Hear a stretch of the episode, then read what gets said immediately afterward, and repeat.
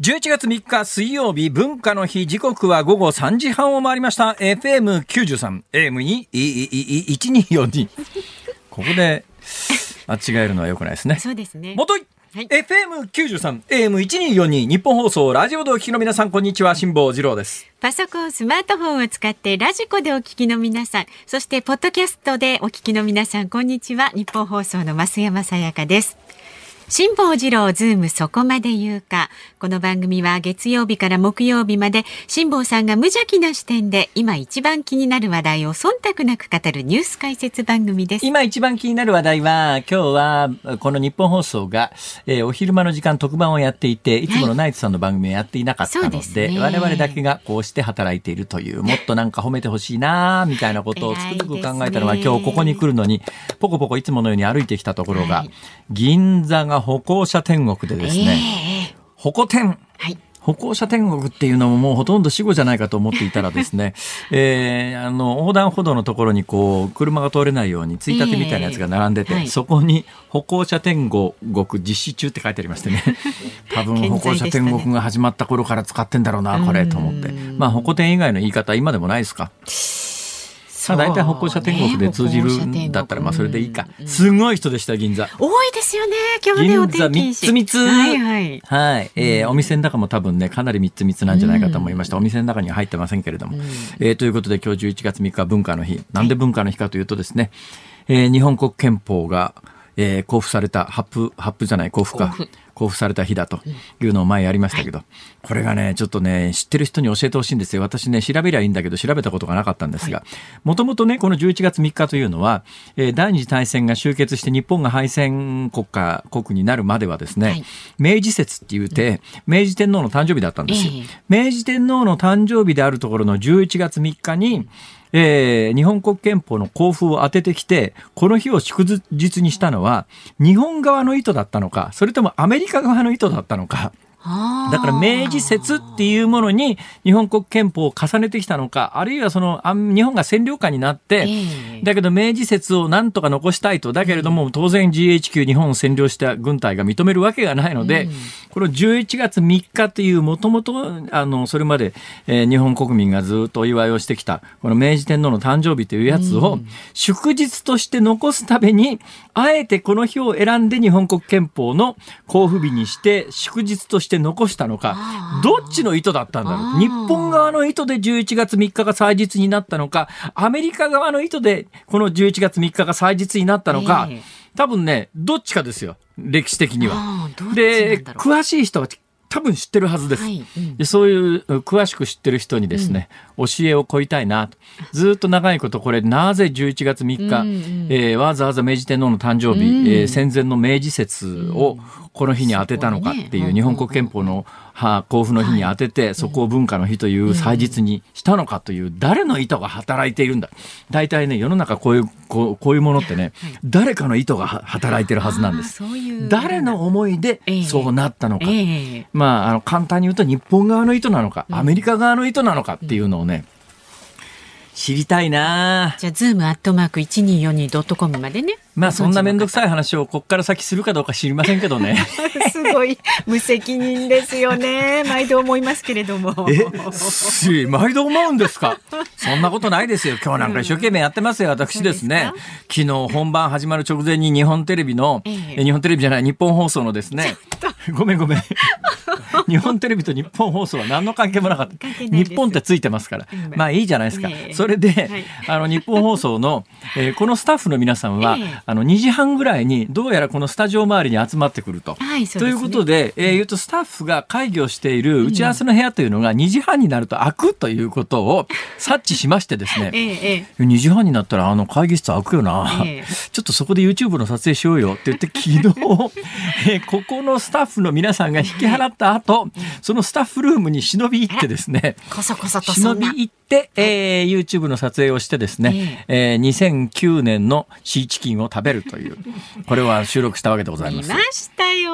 えあご覧になりました？見ましたはい、よ。今日午前10時、11時ぐらいに公開をいたしましたところがですね、これがバズるかと思ったら意外なほどバズりませんでしてですね。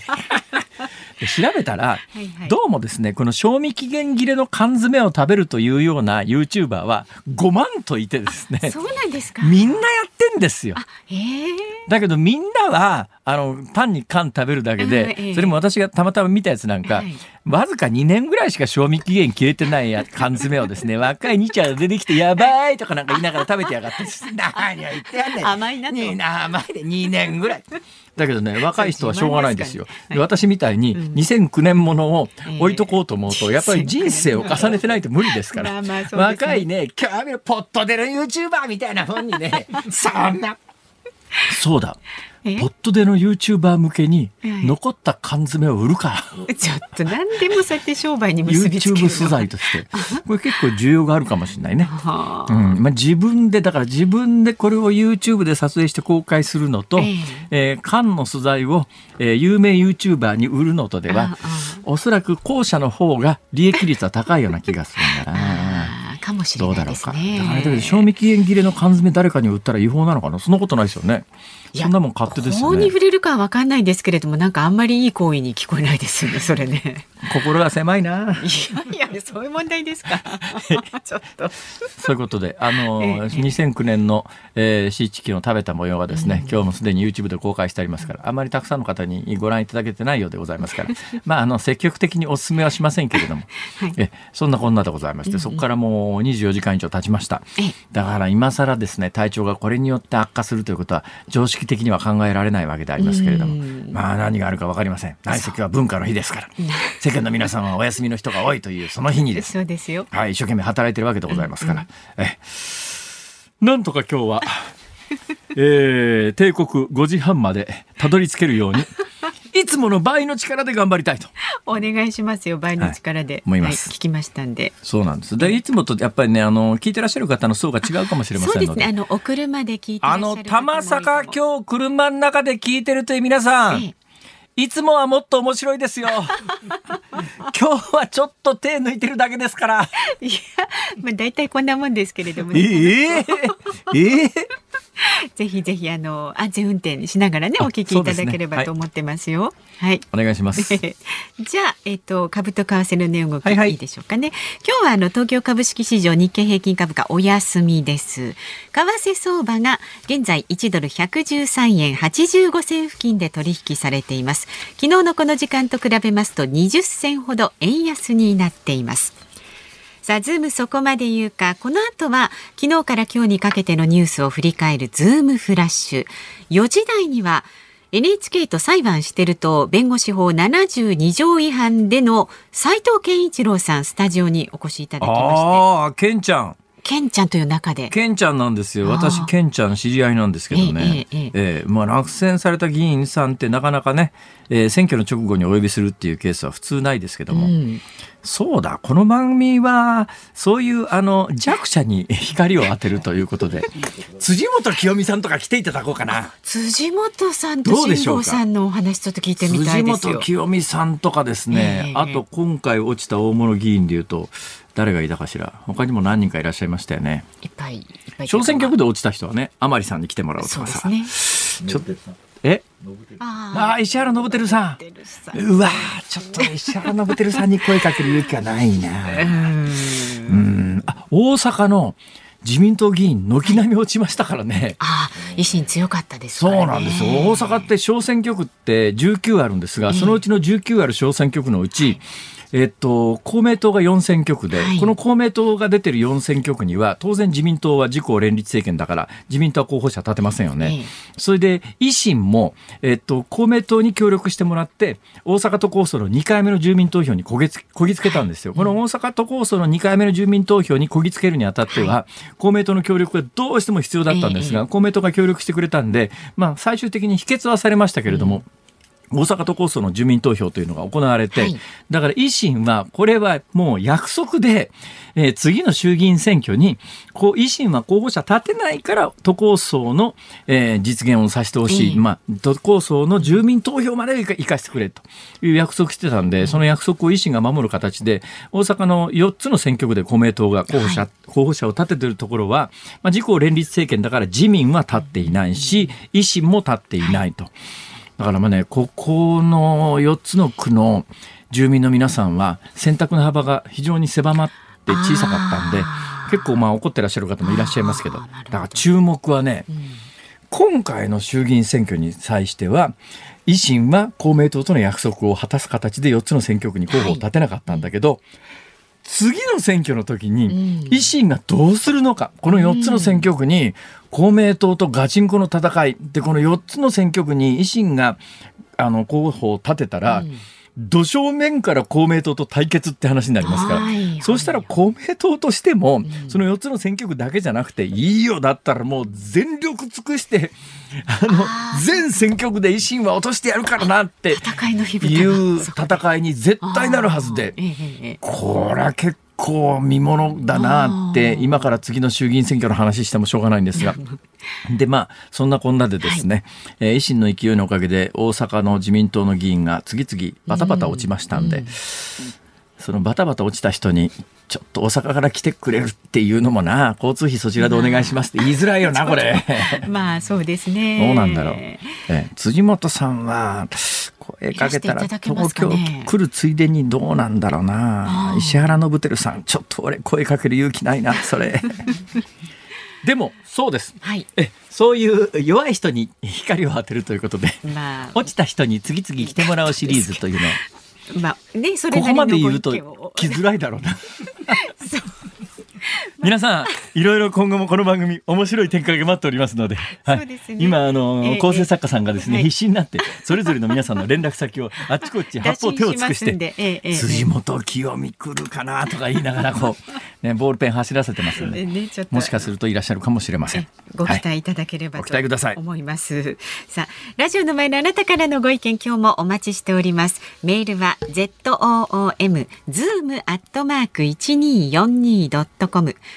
番組を聞いての感想はツイッターでもつぶやいてください。ハッシュタグ漢字で辛坊治郎、カタカナでズーム、ハッシュタグ辛坊治郎ズームでつぶやいてください。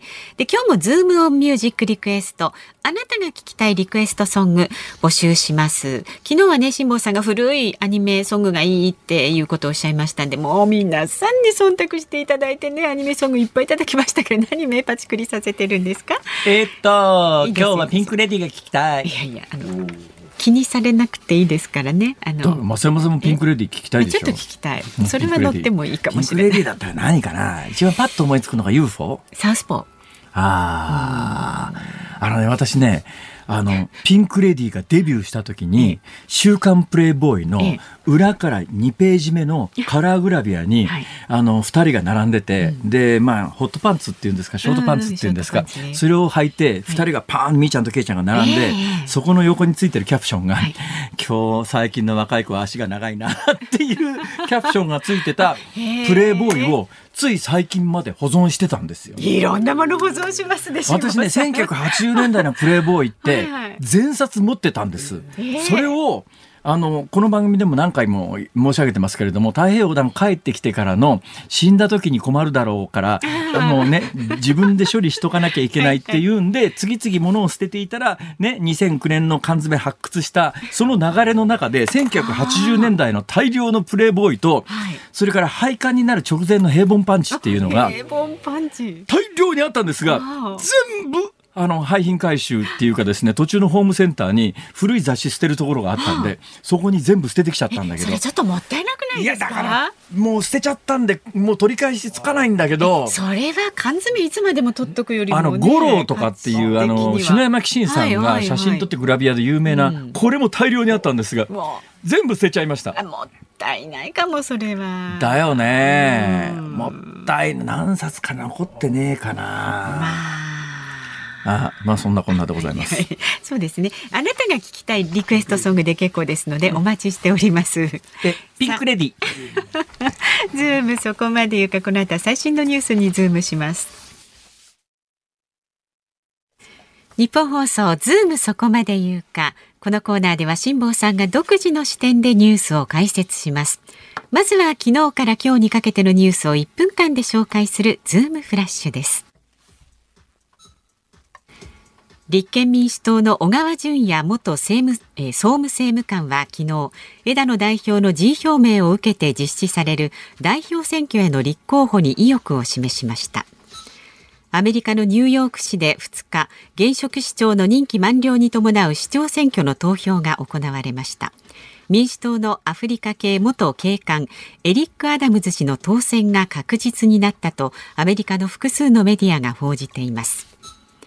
アメリカの製薬会社ノババックスが新たに開発した新型コロナのワクチンについてインドネシア政府が世界で初めて使用を許可しました。ノババックスのワクチンは日本政府も供給を受ける契約を交わしています。今年8月小笠原諸島の海底火山の噴火で出た軽石とみられる漂流物が高知県沖の海上でも漂流しているのが確認されました。新型コロナの感染拡大を防ぐために停止していた高速道路の休日割引が今日半年ぶりに再開されました。高速道路の休日割引は ETC システムを使うと土日祝日の地方部での通行料金が3割引きになります。地方部が対象となるため首都高速道路や京葉道路など大都市部では割引になりません。アメリカ大リーグのワールドシリーズ第6戦は2日、ヒューストンで行われ、ブレイブスがアストロズを下して4勝2敗とし、26年ぶり4度目の制覇を果たしました。日経トレンディの2021年ヒット商品ベスト30が発表され、今年のヒット商品1位は TikTok 売れ、2位はウマ娘プリティーダービー、3位は新エヴァンゲリオン劇場版でした。えー、っと、えー、立憲民主の代表選び、これどうなるのかすごく興味がありますね。はい、小川淳也さんですか。小川淳也さんという方はですね、一旦あの前回民進党民主党の流れを受ける民進党が分裂して、はい。まあ、いわゆる保守系の皆さんが希望の党に入ったですね。その時に入れなかった人たちを集める形で枝野さんは立憲民主を作ったわけですが、うん、えー、小川淳也さんという人は確かね一旦希望の党に入ってるはずですね。で希望の党がボロ負けした後で立憲民主にまあ、もともと思想的には立憲民主に近い人だったらしいですけどね、はいまあそういういきさつで、えー、入った方がっていうところの見方も当然党内にあるだろうし、他にもまあ何人かベテランの方が名乗りを上げてらっしゃいますから、ちょっとやっぱりね、今後立憲民主どこへ向かっていくのかっていうのが日本の政治を占う意味において非常に面白いっていうか、やっぱりね、あのもともと小選挙区で目指した、まあ、二大政党制みたいな、やっぱり自民党と、やっぱりもう一つ政権担当できる、なんか政党がいるんじゃないの、っていうところが、小選挙区始まった、もともとの発端なんで、今のところそういうふうに言ってませんけれども、はい、まあ、あの、強い野党というのは、民主主義にとっては、強い野党。で強いだけじゃなくて、まあ、あたまともなことを言う野党。で、えー、実際に政権担当ができるような野党っていうのが必要なんで、えー、まあ、そこに向かっていけるのかどうなのかというあたりすごく興味があるんで、うんうん、この番組で月目投資で立憲民主の人に来てもらって通った人とか落ちた人とか連続で聞いてみるっちゅうのどうかな？面白そうです、ね、面白そうですか、うん、えー、立憲民主の皆さん。参加されたい方、あのー、嫌がらずに来てください。大丈夫ですよ。ちゃんとあのー、この番組のレギュラーの 飯田アナウンサーも枝野さんのものまねとか今かなり連動を上げてきてますから。多分あの枝野ダブル枝野さんで番組できるんじゃないかと。お聞いてみたいですけどね。えね？ダブル枝野さん。枝野さん本物は嫌がると思いますけど。それだって、飯田飯田君は安倍さんの前で安倍さんのものまねやるぐらいの度胸がありますからね。普通やらないでしょ、それ。ね。ね普通本人の前でなかなかものまねやらないと思いますけど、ええ。まあ私がやらせたという話もありますが、そうです。えまあそんなこんなでございまして、はい、はい、えー、これからどうなるんでしょうか。最新軽石情報 今お伝えしたように軽石はついに高知沖まで来ました。この後軽石はどこに行くのかというと、はい、日本列島の南側には黒潮というのが流れております。この黒潮の流れは毎年一定しないでですね、特にあの今、大蛇行って言って、和歌山県のあたりかな、ぐーっと南の方に下がっちゃってるな、うん、下がっちゃってるんですよ。まあ基本的には日本列島に沿うように西から東に向けて、で、最後、そうですね。これも年によって違うんだけれども、うん、東北、まあ、銚子、房総半島から、えー、東北の東海岸に向けて、はい、えー、まあ、それまでは東に向けて日本列島に沿って走っていて、で、房総半島を回り込む形で北に上がって、うんえー、大体、まあこれ年によって違いますけれども、東北の真ん中ぐらい。東北ってあの南北に長いですよね、はい、東北の南北の真ん中ぐらい、だから宮城県ぐらいで東に向けて方向を変えて太平洋の真ん中の方に向け、向かっていくっていうのが大体黒潮の流れなんで、基本この黒潮の流れに乗ります。で、黒潮ってね、速いところではね、スピードの速いところではやっぱり時速5キロと10キロの間ぐらいのスピードで流れてるところもあるんですよ。速いところではね。でも場所にパーツパートパートによってだいぶ速度違いますけれども、そうするとかなりえー、ゆっくり歩く速度からゆっくり自転車で走る速度ぐらいまでの間ですね、そのぐらいの間で軽石は東に向けて流れていきます。で当然風向きがここから先風向きが大切なんです。はい。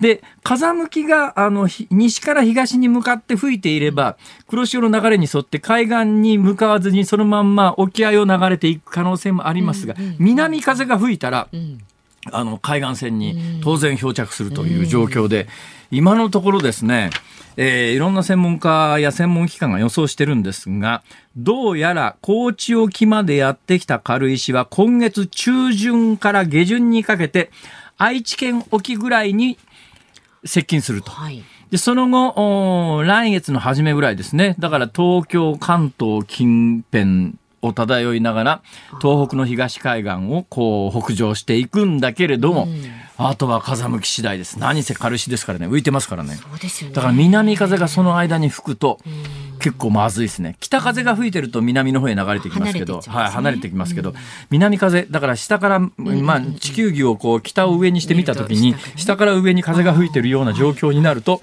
一気に大量に海岸線に流れ着く可能性があると。まあ、これから幸いなことに冬に向かって北風が吹く季節に入りますから。これがなかなかねえー、安定しないですからね風というやつは、えー、風がねどのぐらい安定しないか私はよく知ってるんです。身をもってね、はい、うん、高速料金の休日割引が再開、はい、えー本当に腹立つよなってこれを言うとね 民主党政権時代の批判になりますけど民主党政権高速道路無料にするって言って政権取った覚えてます？高速道路無料にするって言ってさ、ええ、一時期確かに無料になった区間もあったんだよ。え、ね、ところがその後民主党政権崩壊した後か崩壊する前か忘れたけどバカ高くなったのよ首都圏とはい、と関西圏が。はい。関西圏なんかそれまでね、高速料金っていうのは、関西で乗る場合、阪神高速っていうのは、もう同一料金で、どこまで行っても同じ値段だったのが、うんうんなんかいつの間に、いや、これはあの、短く乗る人にとっては不公平ですから、距離制導入しますって言って、ものすごい短い期間乗るんだったら、区間乗るんだったら、確かにちょっと安いんだけど、トータルで見たときに、あの、その組織自体がものすごい増収なわけですよ。となると、要するに、結局、ごっつい値上げじゃねえか、みたいな。で、ただにするって言ってたはずが全然ただになってないどころか、これだけ世の中の物価が安定してるときに、はい、20年前に比べて日本の首都高とか阪神高速の料金がどのぐらい上がったかっていうのを考えたら、何なんだよ、その無料にするって公約はよ。今回の衆院選でもそうですよ。なんか金配るとかね、税金下げるとかいろいろ言うのは、それはまあ主張としてそれはありだけど、実現できないどころか、かえって状況悪くなってるということについて、誰か責任取れよ、本当に。おります。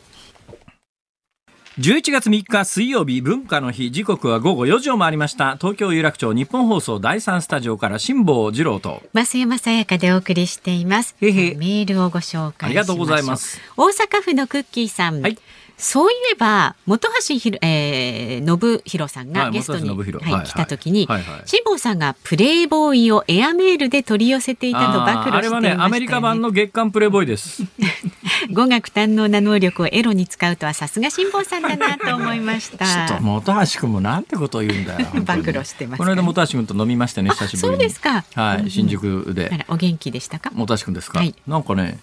えっと、全裸監督がね、ええ。コミック本になったらしくて、お。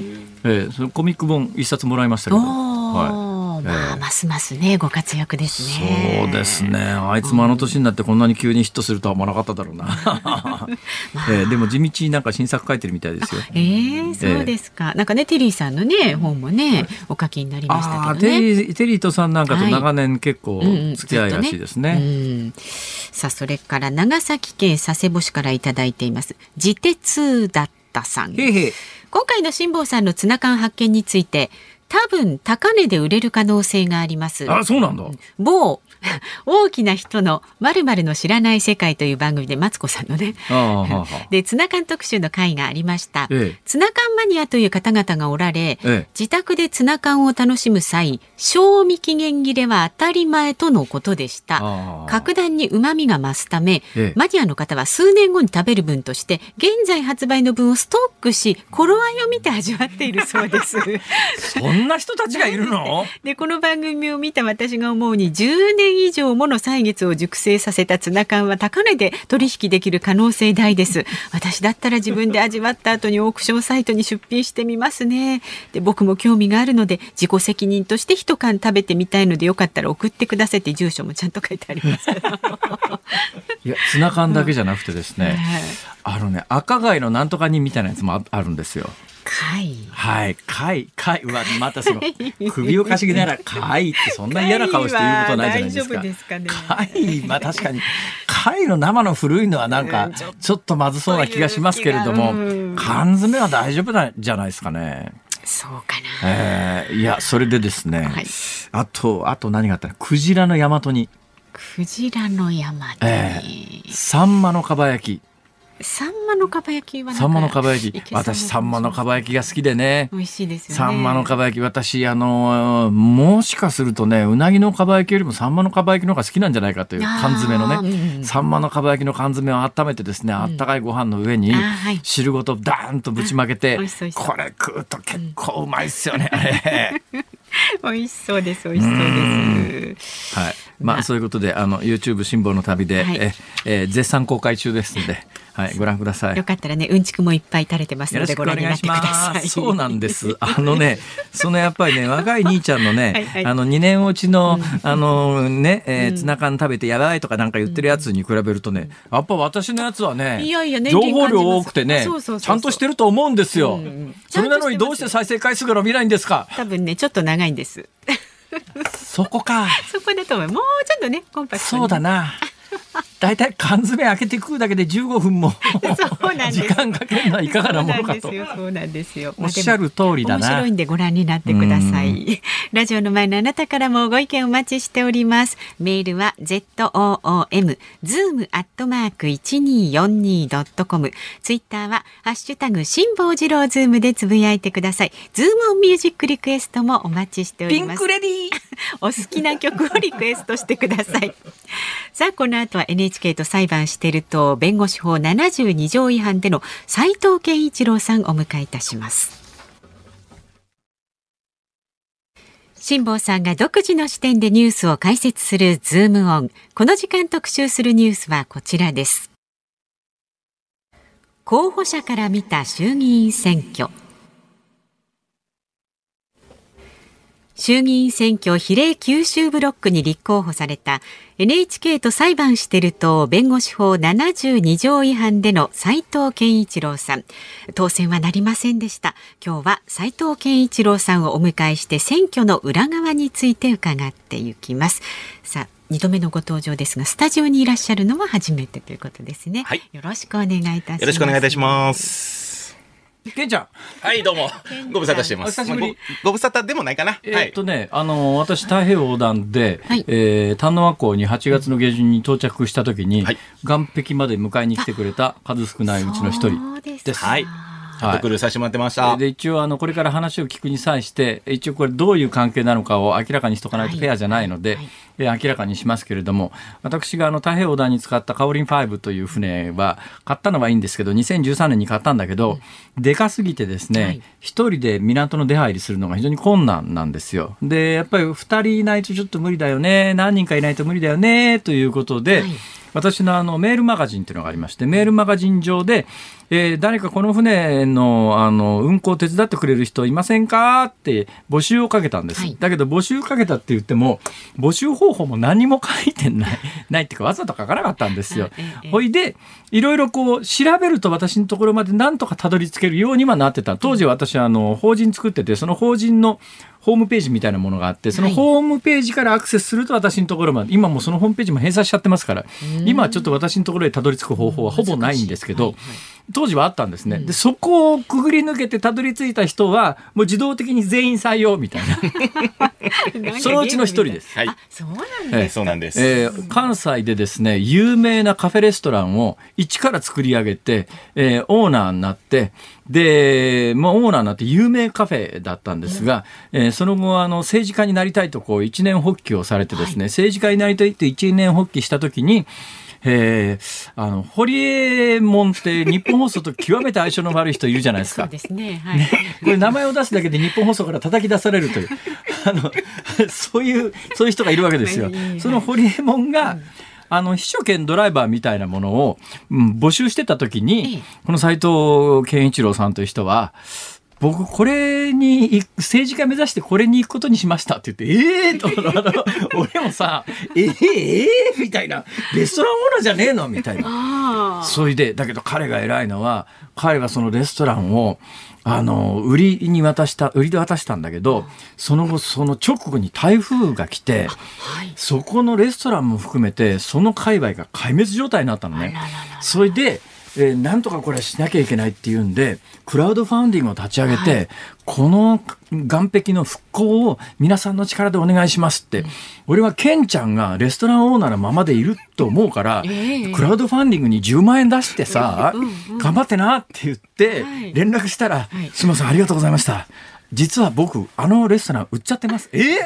売っちゃっててなんでそれ、クラウドファンディングだけやって、俺詐欺じゃん、俺全然知らないやつのために10万かよ、みたいな。いいじゃないですか。ケンちゃん、あれはひどいよ。すいません。すいません。あのーありがとうございました。あの、その説は。助かりました。そんなこんなで、どうして政治目指そうと思ったんだっけ？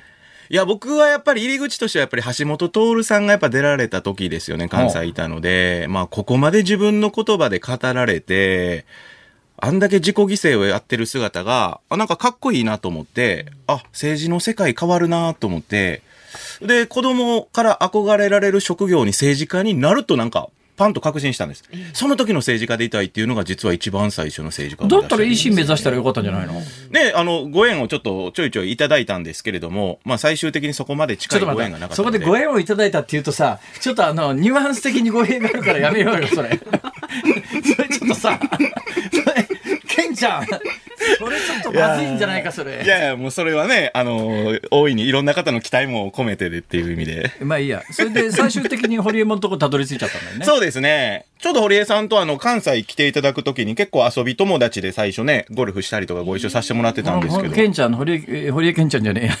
あの斉藤健一郎さんという人は、はいえー多分ね、ラジオだとなかなか分かりづらいと思いますけれども、えーっと、身長、体重そこそこしっかりしてる、まあ、もうむ見た目完全スポーツマンと。はいスポ。ーツマンっぽい。はい。もう、もうめ、めっからのスポーツマン。彼はね、ちょっと一つ、これは実話で、これ言ってもいいいいんだろうな。彼、レストランやってたんですよ。ええその時に、レストランやってる時の、まあ、従業員というかですね、えーでいろんな人をこう応援するんだけど、レストランやりながら、その中で、あの、足を悪くした、あの、スノーボーダーの人がいたんです。スノーボーダーの兄ちゃんがね。で、スノーボーダーの兄ちゃん足怪我して、スノーボーダーとしては、オリンピック目指してたんだけど、もうオリンピックのスノーボードの道を閉ざされちゃったんですよ。で、その彼を、まあ、ゆや引き取った形ですか？まあそうですね、ちょっと面倒を見る形で、それがまあ、あの、親父さんがスパルタの親父さんでね、その人の。とにかく自分の息子と娘をオリンピックの選手に育てるっつって、徹底的にしごいて育ててたんだけど、その大事故で、息子息子さんが足がもう片足機能しなくなっちゃって、オリンピックの道閉ざされたんだけど、それでもスパルタで、でオリンピック目指せって言って、無理だよ、父ちゃんって言うんで、ケンちゃんが引き取ったんです。ええで、ケンちゃんが引き取って、そのレストランで、まあ、あの、働いてたんかな？まあそうですね。あの、まあいろんなスポーツ目指そうということで、ちょっとそこがマリーナの中だったので、ちょっとヨットの練習で、ええもしかしたらヨットでオリンピックっていう道も開けるかなっていうのをちょっと模索してた最中ですね。で、その後彼はですね、パラリンピックはい。の道に進んでメダル取って、金メダル取ったんです。そうなんですか。そうです。あの、グリム君、はい。あ、そう。成田グリム君。はい。だから成田グリム君をパラリンピアンとして育てた男なんです。すごいじゃないですか。そう言うとすごい聞こえいいですね。自覚なかったですけど。そそれ今回選挙で言った？え言ってないですね。使えばよかったですあ使わなかいね。や、使えばよかった言うなよ。ねそこは僕はそういうことは使わないんですっていう方がかっこいいだろ、それ。ああ、もう使えばよかった。もったいないな。何 にも頭にもなかったですね。そうや、だから、あの、多分斎藤健一郎って聞いて誰も何も知らないんだけど、実はあの足を痛めたグリム君を引き取って、オリンピアンからパラリンピアンを目指させて、実際に、えっと、あれだ、韓国だっけ？そうですね、ピョンチャねン韓国の。ピョンチャンオリンピックで、はいうん金メダル取らしたっていう、すごい話なんですよ、実は。だからずっと二人で住んでたんだよね。まあ、未だに、しょっちゅう一緒に入れているんですけど、まあ、育てたというか、まあ、彼の能力がすごいので、まあ、ほっといたら勝手に金メダリストになったっていう。そのそのでね、うちの船にも成田グリム君乗りに来たことがあるね。まあ。はい。ええまあ、それはいいや。それで、そんな話はいいわ。それで、たどり着いたのが、これ、あの、今回立候補した、立花隆さんのところだよね。はいそうですもともと NHK をぶっ潰すと、なんだっけ？はいこれさ、ケンちゃんさ、はいはい。あの、ここの塔さ、立花さんの塔さ、はい透明変えすぎじゃねえか、ああ、そうですね、いいですね。また、まだまだ変わりますから。また変わるんかまた変わります。ごめん、俺全然調べてないから分かんないんだけどさ、NHK と裁判してると、弁護士法72条違反でって、これ弁護士法72条って多分ね、大半の人はなんだよこれって思そうですね。誰もそこから先調べようと思わないだろう。誰も調べないですんだよこの弁護士法72条って。まあ、基本的にその集金人が、ええまあ、言うたら非弁行為っていうふうに、えっ、と、弁護弁士の活動護士じゃないのに、弁護士資格のいる仕事をしましたっていうのが、あそうで。れですすね。はい、弁護士法72条違反っあそういうことかていうのを。ということは、要するに NHK の集金人は弁護士資格がいるだろうって話ですか？そうです。なないのに、結局、えっ、と、金銭的な、えー請求をして、なおかつ割引までしたりとかっていうのを勝手にやってるじゃないかっていうのを、あまあ、これは裁判官に対してのプレッシャーを与えるために正当明にしたという。なるほどね。はい。実はちょっとそういう戦略だけどそれならさ、正当面としては多分ね、NHK をぶっ壊すとかなんかの方がさ、そうですね。シンプルでよかったんじゃないの？まあ、いろんなこう賛否両論はあるんですけれども、ええ。まあ、ありがたいことに実は NHK 問題って実はすっごい改善が進んでて、ああ、なるほど。はい。もう NHK 会長もですね、その集金による、えー訪問の集金をやめるという方向になったりとか、はあはあもうほぼ問題が解決された状態なので、まあ今回の衆院選我々はちょっと票を伸ばしきらなかったという、まあその分実は NHK 問題っていうのはすごい改善に進んだという、実は実績はすごいあるんです。うんうんうん、まあまあ、まあまあまあ、あの、はいまあこれ以上それで、ここへ来て、ねじ政党の宣伝されてもな。そうですね。確かに。まあな、だってまた出るんだろ、はい、また出ます。次は。来年？参院選出ます。参議院出んのはい。はい。これいいのか参議院選出るやつ呼んで、みたいな。もう事前運動になる。まあ半年も経っちゃみんな忘れるかねな、人の噂も七十何日っていうぐらいだからな。うん、そうですか。わかりました。えー、立花さんってどんな人？そうですね。もう彼は本当にもうバカ正直な人で、あとはもう僕が呼んでるのはもう数字のマエストロですね。へえ。もう選挙によるお金をハックしまくってですね、まあ要は政党助成金っていうものを、まあ活用して選挙をするべきだって言って、まあ企業からの献金、よくある献金を、まあ受け取らずに、いただいた政党助成金を、しっかり使って選挙を戦うっていうやり今方をしてるんで回、ケンちゃん、あの、まあ、要するに九州ブロックの比例で立候補して、はい。九州ブロックって結局、あの、立花さんのところ N, N 党って何票取ったの？えっ、と、1.3%、約10万票弱ですね。10万票弱。はい。当選ラインは？当選ラインは、えっ、と、大体4.5 5%? 数うん、27、27 27まあ票ぐらいがえー必要だったラインですね。もうちょっと頑張らないとそうそうですね当選できないね。はいどうなの？今回、まあ、あの N 党当選者ゼロね。ゼロですねゼロだよね、はいこれは想定内なのか想定外だったのかどうなんだろうか。えっ、と、想定ないです。想定内なの？で、大きかったのが先ほどね、立花隆が数字のマエストロっていうお話をさせてもらったんですけど、まあ実は今回ですね、これも全部表に出してるんですけど、まあ投資金額5000万なんですね、今回の衆院選。はあ、は実は政党助成金っていう形で2億1000万返ってくる形になってるんです。あ、はあ、はイコール我々の党は、投資した額の4倍のお金が返ってくる衆院選だったという結論です。当選者はゼロやったんですけれケンどもちゃんさ、候補者になるよね。はい候補者になって、選挙資金とか個人でお金出してるの？いや、個人は出してないです。一件も出してない。はい。僕は政党から全部出していただいてで、これ。あの、比例の、うんまあ、候補者なんで、はいえーで、政党、まあ、いわゆる政党助成金の対象になる政党からの立候補なんで、はい。政見放送あったよね。政見放送ありました。あれってどうやって撮んの？政見放送でですね、えっ、と、比例の政見放送は NHK のスタジオに行ってスタジオ収録です。?NHK のスタジオ行って、はい NHK をぶっ壊すっていう。そうです。すっごいカオスな周。り NHK の、NHK の職員の人はどういう目線で見てんの？えっとね、NHK かの現場の人と実は立花さんで仲良くて、はあは結構ほんわかした空気ではやるんですあ。が、ええまあ、空気的にはやっぱ面白いは面白いですよね。まあそこに、あの、今回ですね、あのー渋谷放送局に堀江貴文と立花隆が二人で政見放送に出たんですけど、まあ、それはもう漫才をそこでするってなって NHK ぶっ壊して堀江貴文と二人でやってるわけなんで、ええまあ非常に面白くて、まあすごいです。もう60万回ですね。ネットで再生回数回ってるので、YouTube で、ホリエモンチャンネルで。あれさ、ホリエモンがどこま、どうしてそこまでさ、その立花さんに肩入れしてるわけ？いや、要はね、あのーまあ、そこの政見放送でも結構語ってくれてるんですけど、うん要はもう彼もともとベンチャー精神がすごくて、まあ、未だにベンチャー投資とかっていうのを結構やってるんですけれども、ええまあ、その中でやっぱり日本を変えるような政党だっていうのを、堀江貴文がベンチャー政党として NHK 党と立花隆が非常に面白いと。なるほど。今の大企業の大きな政党ではできないことを立花隆できると。でなおかつ、まあ、ちょっとめんどくさい話ですけど、コロナの対策だって、立花隆は一貫性があって、すごい自分の主張と似ているというふうな主張をずっとされてましたね。まなるほど。で、ホリエモン自身はもう選挙出ないのかな？あ、選挙出ないって言ってますね。うん。はい、出るべきでもな、出るというか、その議員をするべきじゃないとホ思います。リエモンが一番、あの、そういう意味では、あの、政治権力に近づいたのが、えっと、小泉郵政選挙の時に、郵政選挙の時にさ、広島で出て、はいそこの選挙区って亀井静香さんと、そうです。ガチンコの戦いになって、そうです結構キワキワのとこまで行ったんだよね。ギリでしたね。で、はいあの時おそらく国会議員になってれば、塀の中には落ちてないだろうなと思うね、そうですねあれ。で逆に、はいあそこで政治権力に向かって、まあ落選しちゃったっていうことが、その後、塀の中に落ちる一つのきっかけを作ったよねはいっていう印象を持ってます、私は。まさにでもその通りだと思います。本人もそう思ってると本人も。そう思ってるはい、と思います。はい。そうなんだよね。そうなんです。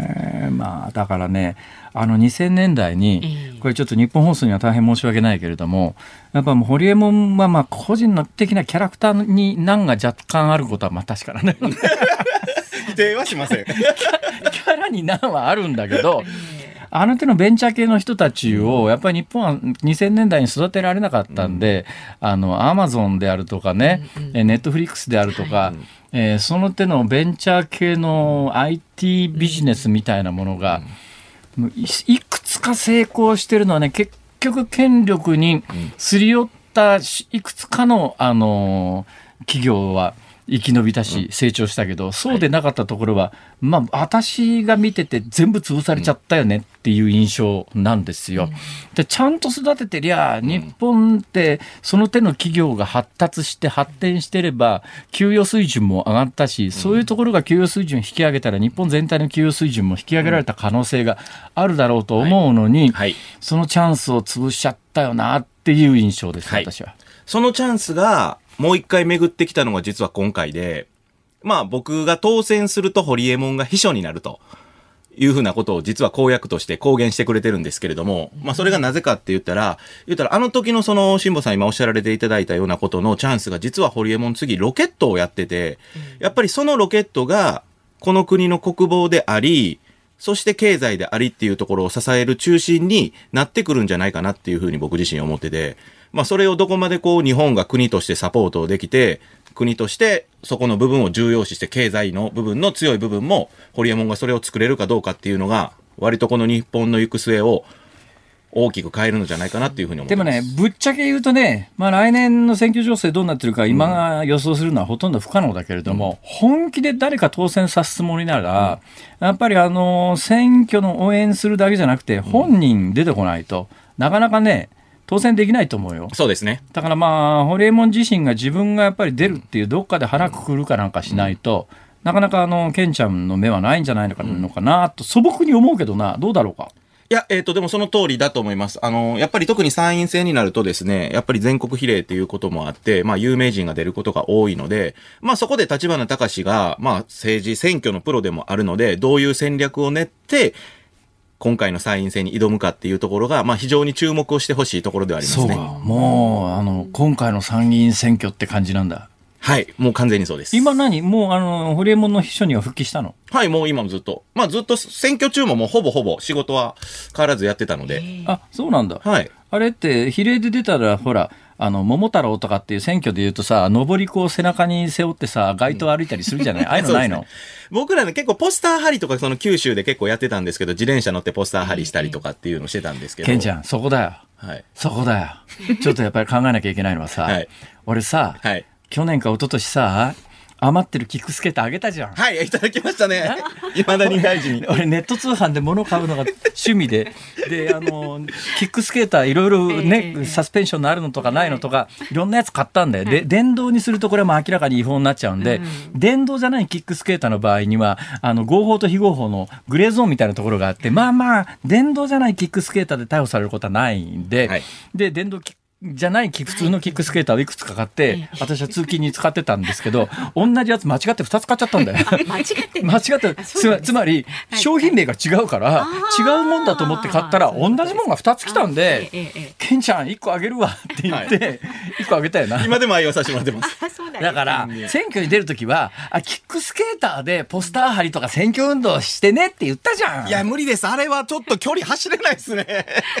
あれじゃ無理ですえね。そう 無理です、無理いやです。あれそう次にこうするときはあれで選挙してほしいな目俺ねね。あれではきついですね。そうですか。あ、でも東京やったらありえるかもしれないですね。キックスケーターでな。はい。もう熊本の山の中、あれでたら大変一時期ほらあの歩いて選挙するのについて自転車で選挙するっていうのが結構有名人の選挙戦で流行っただろ、はい。どうだキックスケーターで。いや、あれは。ないしは一輪車だな。いや、一輪車で、一輪車。そうすごい非効率ですね。ケンちゃんご苦労さんでした、はい、ありがとうございました。ごめん時間来ちゃったわ早いな悪いな早かったな。悪い悪い機会がありましたらぜひお待ちしておりますのありでがとうございます。今日弱者代表として来させていただきました。ありがとうございます。NHK と裁あ判してるとのグリム君によろしくはい、お伝えしておきます。ありがとうございます。はい、どうなの70彼はまたパラリンピック目指さないの？いや、もうちょっとスポーツは引退っていう形で引退しましたね。あそうなんだもったいないな彼の身体能力はすごいよやっぱり東京パラリンピックでギリのところで最後先行してしまった。な何の競技で？走り高跳びです。走り高跳びか、はいもう一人、一人差です。サーフィンなんか無理かないや、もう。横乗り系のスポーツであの辺はちょっと時間がかかるということでサーフィンを諦めましたあなね。るほどな、はい。一番層の薄かったとこ行ったんですけど。そうか無理やったんですなんとかなんとか頑張れってねそうですね。ええはい。ありがとうございました、はい、ありがとうございました斉藤。健一郎さんでした11月3日水曜日文化の日。時刻は午後5時を回りました。辛坊治郎です。ニッポン放送の増山さやかです。さあこの時間ズームオンミュージックリクエスト今日もたくさんいただいてますのでね、ありがとうございます、ご紹介します。え。府中市のさっちんさん。はいはいピンクレディの。ほうほうピンクレディーの。サウスポーをお願いします。サウスポー。これ理由はね野球がテーマだから野球界のレジェンドといえば王さんと長嶋さん。長嶋さんの文化勲章受賞記念を含めて野球がテーマなこの歌をと。ねえトレンドですね。はい。それから季節外れですがピンクレディのはいはい。波乗りパイレーツ。あ波乗りパイレーツ。川崎うさぎさんですね、ええ。なぜか風呂に入ると未だに口ずさむ曲です。なぜ？辛坊さんも航海を思い出すかもっていうことで、いやいやいやいやいやいや。はあはあ。それから江東区54歳の中介さん、ええ。リクエストはピンクレディの。おうやっぱりピンクレディー。今日なんかピンクレディー大人気ですね。それはあなたが、私ですか、えーえーピンク台風ねお願いしますと。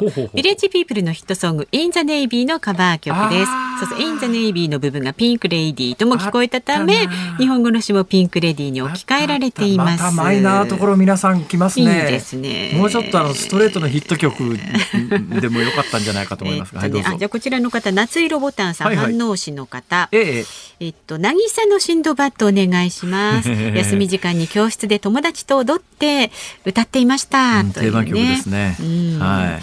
そしてはいはいまだありますか？いいですか？まだありますよ。い。すみ市の笑顔で、ええ。ーなんだこりゃ。なんとかさん、59歳の方。なんとかさん。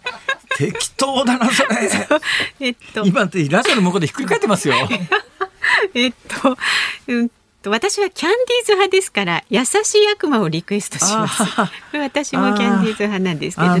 どねっちかそれから、抹茶きなこさん、山梨県にお住まいの方。はいあ今日は11月3日、偉大な音楽家ポール・モーリアの命日です。オへリーブの首飾りポール・モーリアグランドオーケストラ。そうなんです。って。そうです。タラララララ。手品が始まりそうなね。いや手品が始まるっていうかあのね、はい。アメリカの刑事ドラマでね必ずあのなんかそういう店入っていく時の名,、名曲ですけどね、まあいいですけど。それから、ビバリーヒルズコップだっけ。なんだっけ？まあ、まあいいや。横浜市のまんまる7号7号さんピンクレディーから、えーサウスポー。サウスポーから左利き。左利きから左利きからキャンディーズですね。めぐみさんのあ違うんだ私の彼は左利き。私の彼は左利きって浅岡めぐみだっけ？そうですよ。キャンディーズじゃなかったっけ？私の私の彼はですよ。ああ浅岡めぐみさん。そうですよそうですわかりました、えーはい。それでは皆様の熱いリクエストをお答えいたします。浅岡めぐみ私の彼は左利きやばいいいんですけどものすごいね今ねラジオ聞きの方たくさんの方を裏切りましたかね辛坊さんあねやっぱりやめた。いやいいいいいいですよ。え？行きましょう。やっぱ浅岡めぐみさん行きましょう。ピピンクレディーの渚のシンドバッド。いやいや左どどどうしたらいいの？僕は僕はどうしたらいいの？僕はどうしたらいいの？どっちですか？じゃあえーそれではですね。ファイナルアンサー。はいえファイナルアンサーです。はいえーピンクレディー渚のシンドバッド。じゃあ渚のシンドバッドね。5時26分頃お送りしますのでね。お聞きになってください。さあ番組ではラジオの前のあなたからのご意見。24時間お待ちしております。明日あの飯田アナウンサー登場しますんでね。まあ、ますますあの総理のモノマネ磨きがかかってるいやいや明日はやっぱり枝野さんのものまねやってもらわないと 枝野さんもね、ええそこそこいいと思いますちょっとどうして代表代表降りる気持ちになったのかちょっとぜひ聞いてみぜたいのでひ聞いてみましょう。ははいい。さあえっと取り上げてほしいニュースなんかもねありましたら、ズームアットマーク一二四二ドットコム。ツイッターはハッシュタグ辛坊治郎ズームであなたからのご意見お待ちしております。辛坊さんが独自の視点でニュースを解説するズームオン。今日最後に特集するニュースはこちらです。ヒット商品ベスト30。日経トレンディの2021年ヒット商品ベスト30が発表され、今年のヒット商品1位は TikTok 売れ、2位はウマ娘プリティダービー、3位はシン・エヴァンゲリオン劇場版でした。昔は日経トレンディベスト30こう発表になって、はい。まあその30のうち知らないっていうのは一つ二つあるかなぐらいな感じだったんですが もうあのね今年は特になんですがこれなんか区切りが10月から9月なんですよ。そうらしいですね。ね、10月から9月ですから今年の9月まででしょ、うんうん私半年日本にいませんでしたからそっか。半分半でありますからねこれそっかそっか。しょうがないですよこれねでここ数年の1年をあの1位を見てみますとね、えー去年は「鬼滅。うん」これはもうえーもう未だにね、そうですよ。ね。はい、2019年ワークマン。うんうん。作業着ですか、ワークマン。うん私ねアメリカへ船で旅立つ直前ぐらいかな。なんかワークマンが発表したあのスーツに見える作業着っていうのが。スーツに見える作業着。はい作業着の生地なのかな？なんかそれなんだけど、スーツに見えるんですよ。だ。から作業着の機能性を持ったスーツ。これ結構ビジネスマンの方いいんじゃないかなと。雨の日濡れても大丈夫とかね。なんかねそういうの安。えー2018年安室奈美恵さん、はいこうなると、ああ、そんなこともあったよねっていう、そんな感じですね。うんうん向こうだから3年経つと、ああ、そんなこともあったよねになるんですね。2017年、任天堂スイッチ。任天堂のスイッチ、任天堂のゲーム機は未だに品薄だったりなんかしますもんね。えー次々新しいの出てきて、ね、その度に品薄になったりなんかして、2016年、ポケモン GO。ああ、2016ポケモン GO が流行ったのはもう2016年で5年も前かって話なんですが、ポケモン GO に関しては未だにあれですね、あの、うちの近所の、えーショッピングセンターの前に夜中に人が溜まってるんで、なんだろう、この人たちって見に行ったら、みんなでなんか、なんか出るって話。こので。辺もね、時々見ます。なんだよ、そのなんか出るって なんだよって話なんですおが化。けみたい。なんかみんな集まってね、ええ。みんなスマホ持ってなんか暗暗闇の中で。あれなんか気持ち悪いよ全然知らない一と瞬ね暗闇の中でみんなへたり込んでさでスマホの明かりで顔がぼーっと下から照らされるだろ？人間の顔ってね下から光当てて照らされると、どうしたってなんか柳の下みたいな、なんかあのなんか出そうな感じがするじゃないですか。うんうんうんはい、そんなこんなでございまして。で、今年のヒット商品ベスト30なんですが。困ったことにですね、わ、かんないんですよ。ベスト30上から順番に行きますか。はいえー今年の1位、TikTok 売れ。はい。TikTok じゃないんですね。TikTok 売れなんです。まあなんだよそのよ TikTok 売れっていうのは。TikTok ってあの3年ぐらい前かな、2年ぐらい前かな、あの、日本でも流行り始めたんだけど、アメリカが当時トランプ大統領で、トランプ大統領が TikTok はアメリカの、じゃなくて中国のソフト会社の製品なんで、はい。えー TikTok であの情報をこう発信すると、えー個人情報を中国に抜かれるから、アメリカでは禁止みたいなことになってですね。ね。それがバイデン政権になってからあの解禁されました、はい。だからまあアメリカでもバイデン政権になってから TikTok は一般にあのだいぶ広がってるみたいですが、日本ではもうお構いなしで、えーついこの間私はあの関西の番組の収録で TikTok で踊り踊らされてですね、あはいはいええええ。勘弁してちょうだいよって話でしょ 今田さんとの。あれはね、まあ、私も勘弁してちょうだいだけど見せられる方も勘弁してちょうだいだと思うよあれ。まあ、まあいいわ。で、その TikTok に関して言うと、その TikTok だが流行ってるって話じゃないですね。TikTok が流行ってるって話だともうだいぶ古いですよね。そうです、そうです、そうです。だって去年だっけあの香水かなんかでですなんかどっかの有名なブランドの香水が売れまくるみたいな。エイトさんがね、歌うねエイトさんあれどこの香香水あえドルチェドルチェガッバーナドルチェガッバーナって基本的に香水屋じゃないんだけどねあ、まあスーそうですね。ツスーツだったり男性はい女性も限らずドルチェガッバーナのねドルガバ。私ジャケットねなぜかね昔一時期ね、あのそういうものにお金を使いたい時期があったんです。今もう全くないですよ。今ゼロですけどね、はいはい。今もう着るもんにお金なんか着るもんなんかねとりあえずあの手ぬぐい巻いときゃいい、いい、いい、いい、いい、べぐらいな感覚なんですが、ドルチェガッバーナのジャケットがね、3枚もあるということに気がついてですね、まあこれ結構な金になんじゃないのかな。これ何もさっきの文脈で、さっきの文脈で、とにかく古いものを全部売るとか捨てるので、うん一旦これも捨てかけたんだけど、いや、ちょっと待ってよ。これ確か。だから古いプレイボーイとかヘボンパンチみたいには捨てられなかったんで、いまだに手元にありますけどね。来週から週替わりで来てこようかなと思いあ、ますけど。見せてくださいよ。え、それはともかくとして、エイトさんの香水がバカ当たりしたのは、あれ TikTok で音楽使われたからだっていうね。そうですその TikTok が流行ってるようじゃなくて、TikTok 売れ。TikTok が、あの、うんきっかけになっていろんなものが売れてますよっていう、そういう話ですね。はい TikTok をなんか商売で使ってるんですか？まあじゃなくて、たまたまう。そう、結果的にそうなってるっていうことですかね。にこう上がったまあ多分両方あるんだと思いますけどね。なんか今もうインターネットで、これ TikTok ってやつは、なんかあの、一つのやつを見始めると、似たようなものが次々こうプッシュされて、おすすめがねだけどこれはまあ TikTok に始まったことじゃありませんけどね。うんうんうん私のところなんか最近ですね、うんキャンプ用品のもの、なんかすごい、キャンプ用のあのランタンの燃料とかですね、ええええそういうもののプッシュ広告みたいなやつが、たくさん買ってものすごい。勢いで来たりなんかします。うんはい、1位が TikTok 売れ。はい、日経トレンディベスト30の1位が TikTok 売れで2位が、ウマ娘プリティダービー。何これ？あ、これはもともとゲームでですね。知ってます？お知ってます、知ってます。あ、そうか、最近競馬の予想屋に、予想業に転身した、えー増山さやかさん。はい、この番組のスピンオフでも競馬の予想、あれもうもう終わったんですか？まだやってるんですか、まだあのとりあえず。あれいつ公開なんですか？あれ。えっと金曜日金曜日に公開してらっしゃるんですか、はいはい。えーこれあのポッドキャストだけですか？ポポッドキャストだけ配信で？で馬の名前だけで感覚で当てるっていうで今までの戦績は？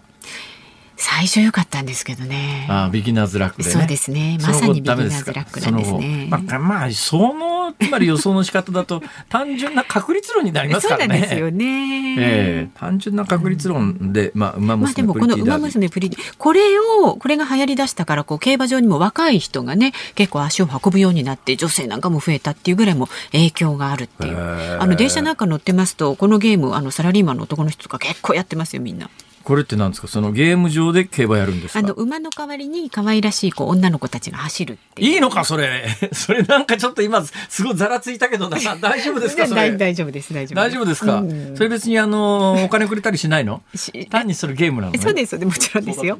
うん育てていくっていうね。あ、育ててくんだ。うんそうですか。ちょっと今すごいざらついたな。今そこから発生していろいろね大丈夫かな？言ってます3位、新エヴァンゲリオン劇場版。はいこれはえー新エヴァンゲリオンは私がアメリカ行く前から流行ってましたね、これね。はい。興行収入100億円を達成したそうです。すごいね。えーで、5番がなんだ？4位が四位が？昭和平成レトロブーム ?4 位、昭和平成レトロブーム。はいこれ昭和レトロはわかるけど、平成もレトロなのかも。で Z 世代と言われる20代の方たちにとってはもうね平成のものがねわあなんか古っぽくて可愛いみたいなね間違ってんだろ、それね。おかしいだろ。だって、平成の生まれの子が出始めた時に、なんか平成生まれがもう出てきちゃったよねって話してたら、今もう平成がレトロ扱いされてるわけですかそうなんで。すよもうびっくりですよびっくりだよね。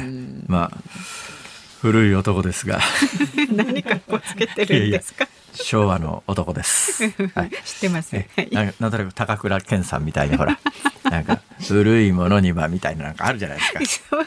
それをやってたんですか？この番組はは、あの、基本昭和レトロで昭和レトロな出演者でお送りしております。すね申し訳ないです本当に申し訳ない。誠申し訳ない。もう本当に5位、アハモ、パボ、ポボ。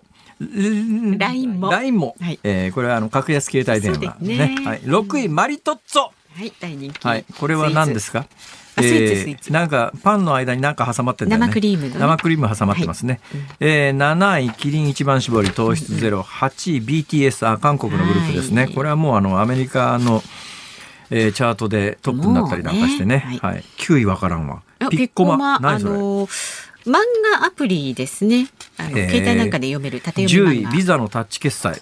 うん知ってます？これクレジットカードの非接触決済サービスあ、知らん。使ってない。使ってます？私もこれは使ってないです11位、カントリーマームチョコまみれ。あこれ知ってる美味しいです12位、格安越境 EC。なんじゃこりゃ。これね難しい国や地域をまたいだ、まあ、オンラインショップみたいなものらしいですけれども、えー、14位、桃太郎電鉄。ああ。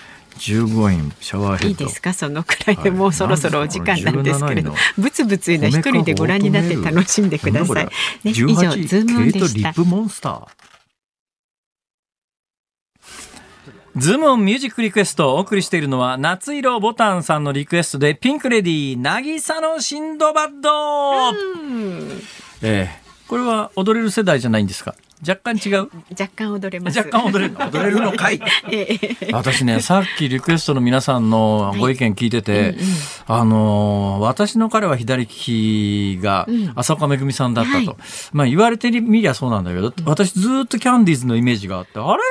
私の彼は左利き、キャンディーズじゃなかったか似たような曲調の。そうなんです。ね年下の男の子だったああ、んです。な優しい悪魔かとあ優しい悪魔じゃないです。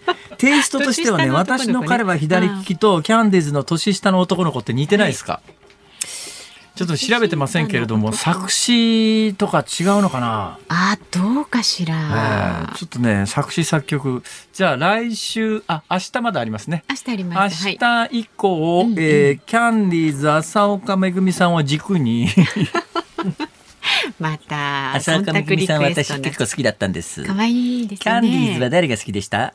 で、これ、増山さんとそんな話しても楽しくもなんともないのかな。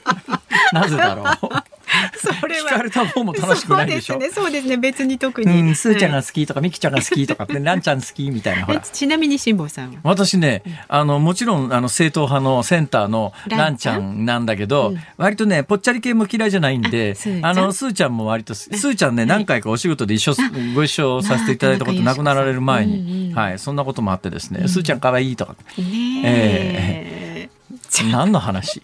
さあ、お聞きの日本放送、この後は鶴子の噂のゴールデンリクエスト。で、明日の朝6時からの飯田浩二の OK 工事アップ。コメンテーターは、明治大学准教授で経済学者の飯田康之さん、6時台からの登場になります。アメリカ連邦公開市場委員会の結果発表、それからね、高速道路の休日割引再開について取り上げます。で、3時半からのこのズームそこまで言うかは、飯田アナウンサー登場です。そうそうそう枝野さんもそれから岸田さんも、えー登場するかもしれない。かもしれません。というはい、ということでここまでのお相手は辛坊治郎と。増山さやかでした。明日も聞いて。あ明日のリクエストキャンディーズかな